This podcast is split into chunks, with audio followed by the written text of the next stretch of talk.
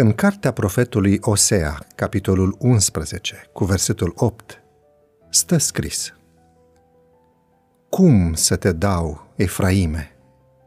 Cum să te predau, Israele? Mi se zbate inima în mine și tot lăuntrul mi se mișcă de milă.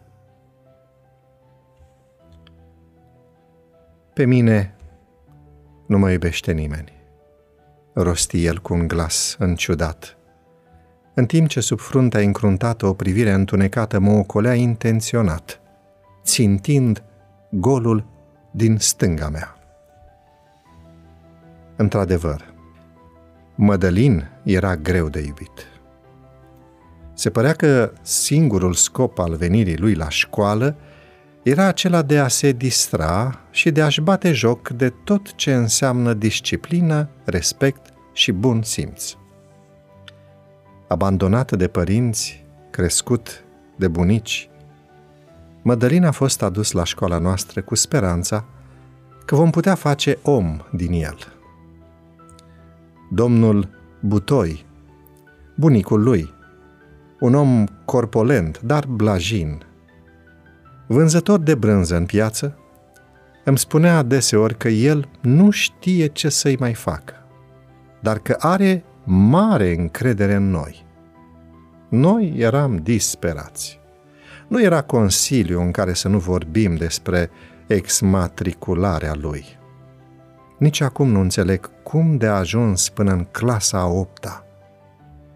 Poate că ne-au influențat momentele lui de sinceritate, când scotea din adâncul sufletului o dorință fierbinte după iubire și acceptare.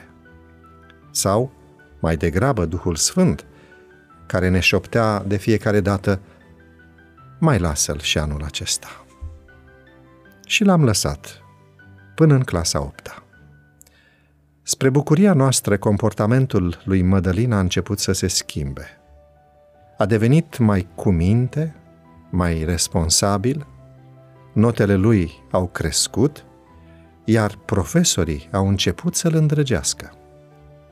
Îi plăcea să stea de vorbă cu mine. Deja discutam subiecte sensibile și profunde. Într-o zi, m-a întrebat hotărât: Domnul, de ce nu faceți și liceu? Eu vreau să continui tot aici.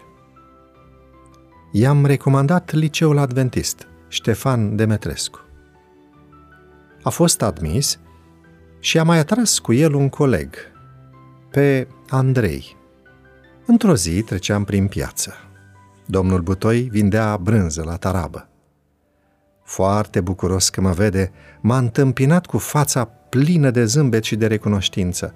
Domnul director, dacă îl vedeți pe Mădălin, nu-l mai recunoașteți. Este cu minte, respectuos, elegant și învață bine. Știam și că Mădălin, împreună cu Andrei, frecventează regulat serviciile divine din sabat. Mai știam și că domnul Butoi spunea peste tot că școala gimnaziară doctor Luca i-a salvat nepotul. I-am zâmbit emoționat. Eram fericit.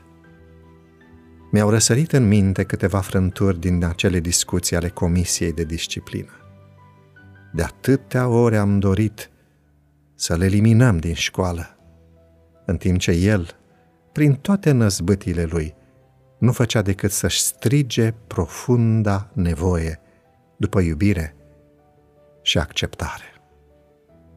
Acum, Mădălin știe că este iubit.